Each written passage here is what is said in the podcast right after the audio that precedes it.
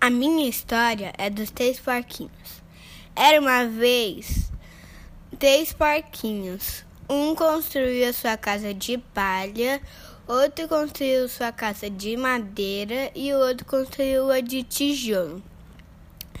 Aí o lobo apareceu e derrubou a casa de palha. Aí o porquinho que construiu a, a casa de palha foi correndo para a casa de madeira. Aí depois o lobo foi lá e assoprou a casa do, de madeira. Aí os dois porquinhos foram lá para casa de tijolos. Aí o lobo soprou, soprou, soprou, mas não conseguiu.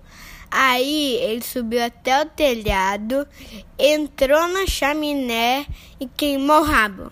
E aí ele saiu gritando: Ah! E fim.